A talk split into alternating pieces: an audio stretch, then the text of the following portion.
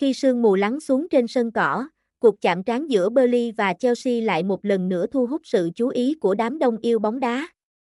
Chelsea, đội bóng giàu truyền thống và đầy uy lực, được chấp tới 0.75 điểm trước Burnley, một đội bóng mà nhiều người cho rằng chưa thực sự tìm ra phong độ của mình, được biết, trong những trận đấu gần nhất, Burnley chỉ có thể mỉm cười trước kèo châu Á ở 3 trận trong tổng cộng 8 trận đã qua.